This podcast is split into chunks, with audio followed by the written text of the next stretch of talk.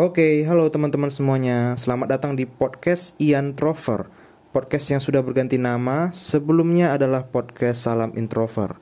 Selama kalian masih mendengarkan pembukaan ini, artinya kalian masih mendengarkan episode yang dibuat sewaktu podcast ini bernama Salam Introver. Oke, selamat mendengarkan. Enjoy. Thank you.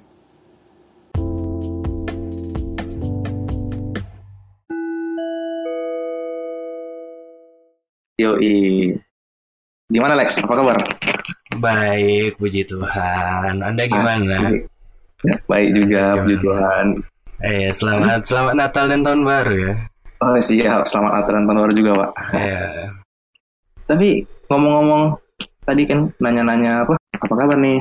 Baik. Oh iya, aman-aman aja. Kayaknya jawabannya nggak pernah gitu ketemu orang. Enggak nih, aku lagi baru kena musibah atau baru apes gitu. Kayaknya jarang ketemu gitu ya. Sebenarnya ada opsi itu, tapi uniknya adalah orang-orang pada nggak ngambil opsi itu. Karena takut mungkin agak lebih panjang, lebih ribet lagi jelasinnya gitu ya. Karena gini, orang-orang yang sampai nanyain lo apa kabar itu adalah berarti orang-orang yang nggak ketemu lo tiap hari. Yang mau nanti lo ceritain tentang masalah lo juga nggak akan pecah masalahnya. Iya, memang itu. mungkin itu jadinya orang nggak mau ya. Iya, kayak kita terakhir ketemu SMA gitu kan.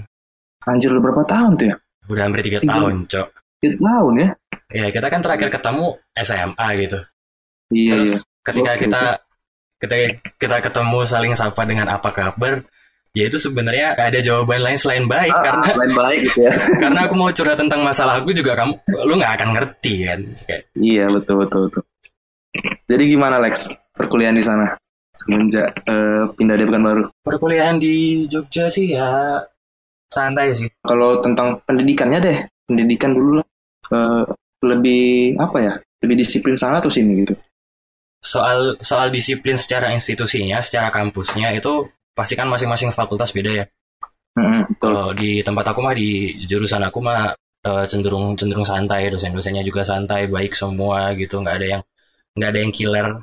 Tapi yang bikin ngerasa paling beda adalah study habitnya sih, maksudnya budaya anak-anak sini dalam belajar itu, kalau anak-anak dari Sumatera gitu pindah ke sini pasti bakal kaget sih. Kagetnya kenapa tuh? Mereka lebih care gitu ya, lebih peduli atau apa? Mereka kayak di mana tempat mereka bisa buka buku men. Di sini kayak gitu. Anjir, sampai gitu ya? Itu rata-rata semua. Iya, jadi maksudnya kayak kita di Pekanbaru gitu, aku pernah ngajak bikin tugas kelompok di McD gitu kan. Terus di mana di sana ya? Iya, di Pekanbaru. Di Pekanbaru. Oh, di SMA, waktu masih SMA. Oh, iya. Terus itu aku ngajak bikin tugas kelompok di McD. Terus responnya teman-teman itu kan, "Ih, masa ngerjain tugas kelompok di McD?" Nah, itu yang beda tuh. Di sini. Iya. Di sini udah gila, bro, di mana-mana orang buka buku, nggak tahu di McD, KFC semuanya deh. Kayak santai aja gitu ya, itu udah hal biasa gitu ya. Ya itu kayak udah budaya gitu, kayak udah di mana aja lu mau belajar, lu nyaman di situ, terus yang punya tempat nggak masalah ya udah. Tapi tunggu dulu Lex, ini apa nggak memang bukan Jogja aja gitu? Apa memang kayak di Jawa secara umum udah seperti itu gitu? Kalau aku sih kurang tahu ya, tapi yang kalau di tempat-tempat di mana kota-kota di mana kelihatannya ada universitas-universitas besar, aku rasa kayak gitu. Iya sih. Memang kalau di Pekanbaru, jujur aku kan kuliah juga nih ya.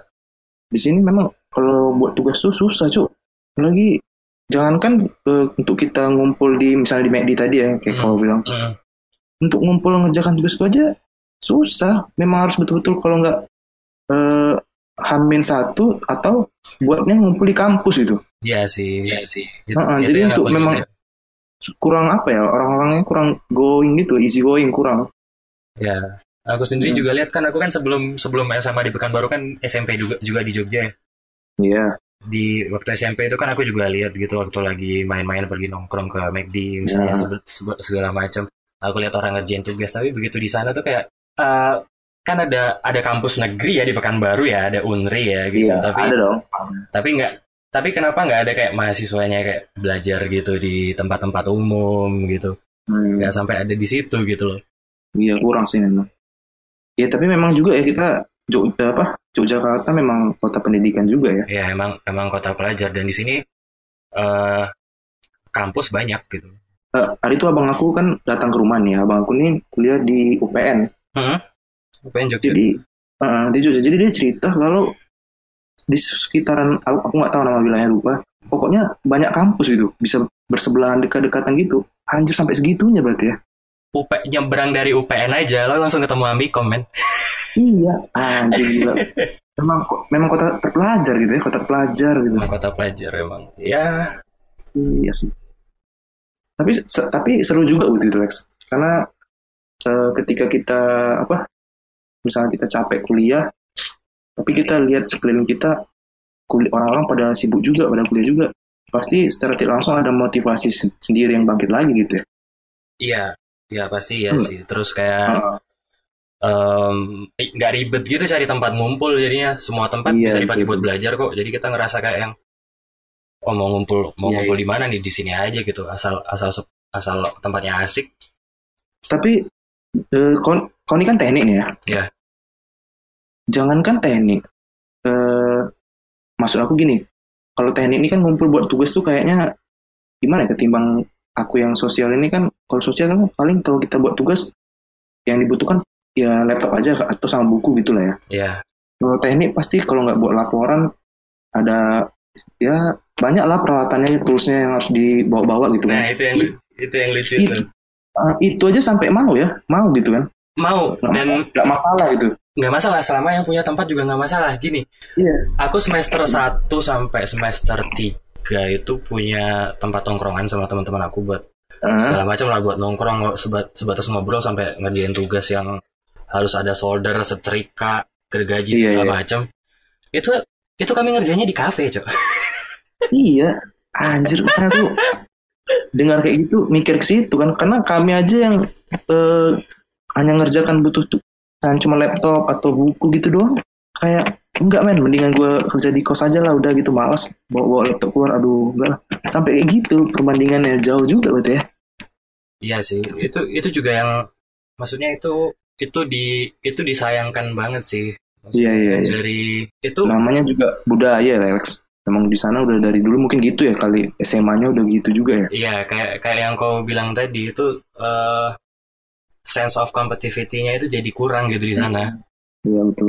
Berkompetisi gitu, kayak aku aja nih kalau lihat misalnya lagi nongkrong gitu di kafe, terus lihat ada anak dari kampus lain ngobrolin tentang sesuatu yang aku ngerti misalnya, dan mereka ngobrolinnya lebih jauh daripada yang aku ngerti, aku kayak yang amazed, kayak yang anjing, kok gue belum sampai sini gitu. Iya kan. Tapi by the way kan dia kan teknik juga ya. Iya. Jadi dia tuh kayak ngerti tentang komunikasi perfilman gitu, Lex. Berarti dia kan ikut gabung ke komunitas kan, organisasi gitu kan. Iya anjir, makanya aku bilang kayak orang di sana tuh kayaknya mau taunya tuh tinggi banget ya.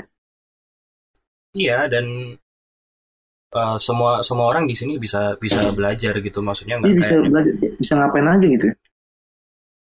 Dan uniknya adalah di sini tuh orang-orangnya tuh lebih welcome sama orang baru gitu.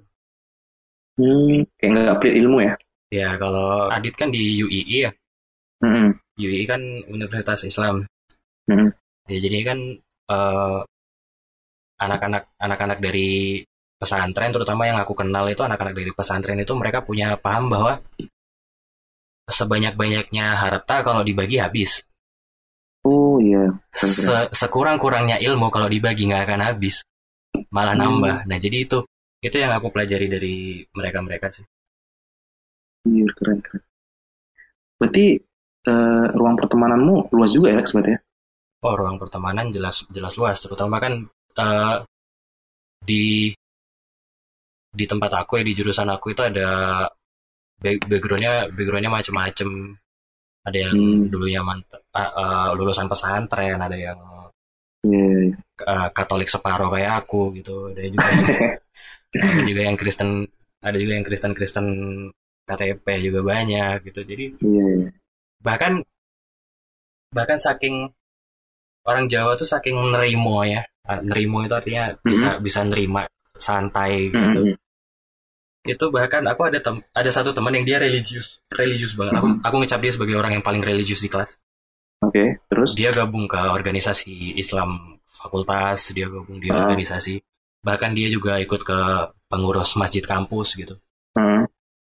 Itu ketika aku ngejokes tentang agama punta agamanya dia, itu dia masih tetap santai, masih tetap ketawa-ketawa aja. Coba kalau di sana kita ngejokes tentang agama. Anjir. Kita ngejokes tentang agama kita sendiri aja, bisa diinjek banyak orang kita, coy. Ini, by the way, sejak kapan mulai nge-vape? Mulai nge-vape itu aku semester 2. Semester 2 itu udah 2 tahun. Dicoba, nyoba sendiri atau di awalnya minjem-minjem dulu? Aku pertama pinjem dulu. Lihat teman aku kan.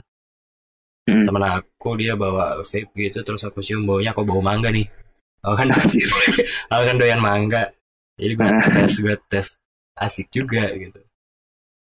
Berarti langsung vape ya, nggak rokok ya? Enggak. Pakai vape atau pot? Aku sekarang lagi pakai pot all-in-one. Kayaknya lebih gampang pot ya. Orang semua teman-teman aku juga pakai pot gitu.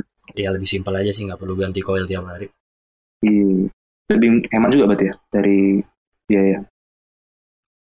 Ya, technically enggak sih. Sejauh ini belum kerasa banget ya bedanya. Nih masih lanjut Lex yang di sini. Secara mengejutkan masih. Wah anjir, gokil gila. 3 tahun lebih ya, 4 tahun lah malah ya. Yeah. Iya anjir 4 tahun lah goblok. Kelas 2 ya. Iya, ya gua kasih tahu ya. Jadi setia itu gampang. Syaratnya satu. Apa tuh? Jelek. Goblok anjir, iya tapi iya sih. Gua kan jelek nih ya kan. Gak ada alasan buat selingkuh, gak ada alasan buat digodain cewek lain. Tapi men yang parahnya tuh dia gak nyadar kalau dia jelek. Jadi so hebat. Ya kalau jelek fuckboy itu udah keran neraka bos. Keran neraka bos. Parah anjir. Kalau ini banyak gak di sana? Apa? Komunitas stand up komedi. Komunitas stand up komedi di awal-awal dulu waktu aku SMP itu ada dan bersuara gitu. Tapi sekarang itu aku lihat kayak ya udah mati aja gitu. Udah jarang ada orang. Jadi kok nggak lagi ngembangkan ke situ ya? Dulu kan kau waktu masih SMA kayak nyoba-nyoba juga ada kan? Iya, maksudnya makin kesini juga aku ngerasa kayak komedi aku nggak bisa diterima semua orang gitu. Kayak aku open mic di sini, pulang-pulang aku bisa digorok orang aja. Iya berarti apa sih kalau itu namanya pilihan aja sih. Komedi kan selera. Iya, dan aku kan juga belum ngerti ya gimana atmosfernya orang-orang open mic di sini. Jadi aku memilih untuk nggak aja deh sekalian. Bahkan basket pun sekarang yang dulunya hobi aku banget udah aku tinggalin kok. Itu dia basket. Jadi udah berapa lama main basket? Maksudnya kalau untuk main-main sekedar main aja gitu ya masih. Main sore masih ya? Main sore udah nggak terlalu juga. Malah terakhir aku main basket itu kayak,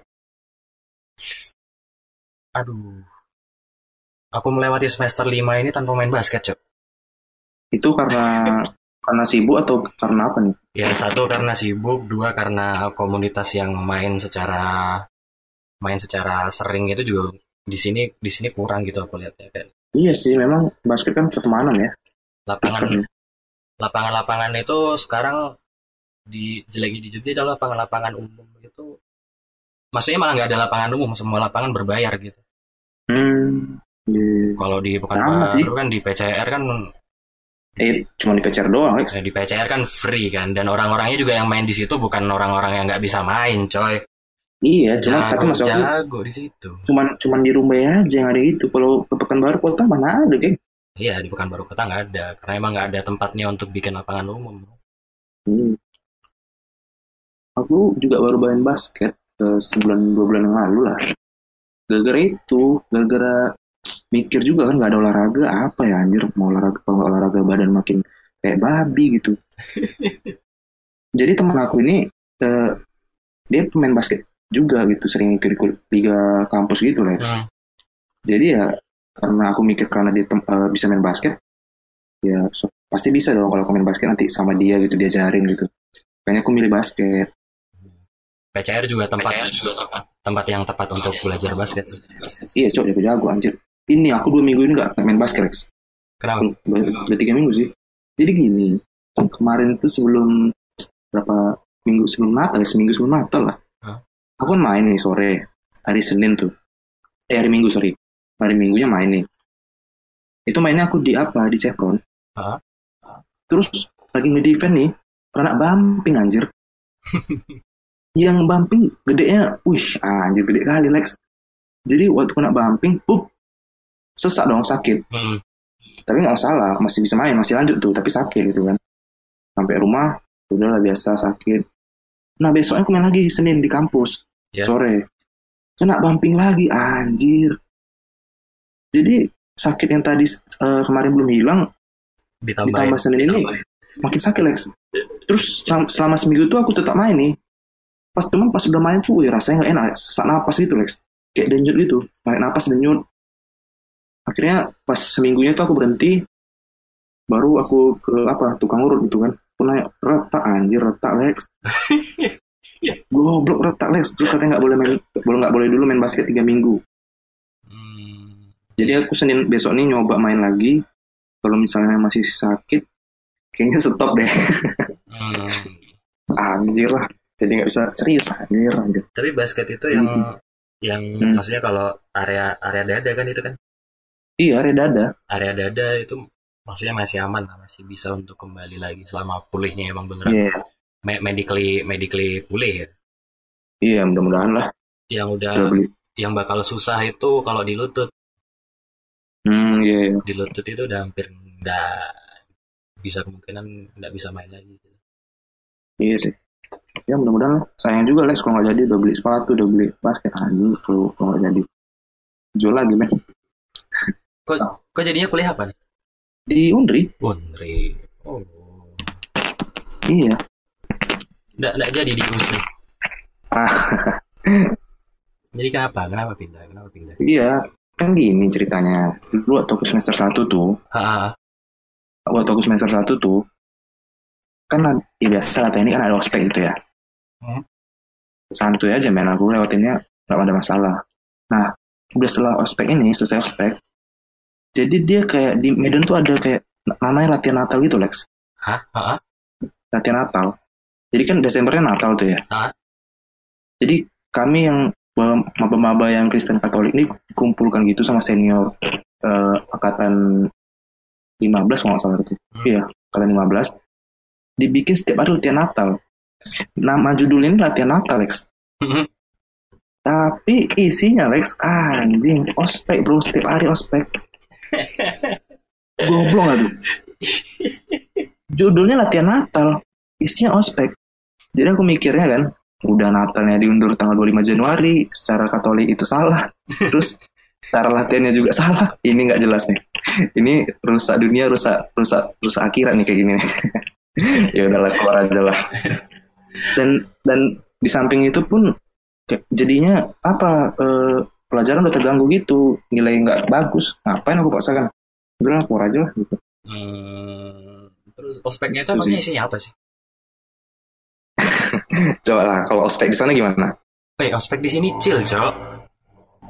Yang pernah kau dengar lah, yang paling hardnya gimana? Paling ekstrimnya? Di sini? Nggak ada. Tapi masa nggak mungkin sama sekali nggak ada, Lex? Nggak ada. Percaya nggak sama aku?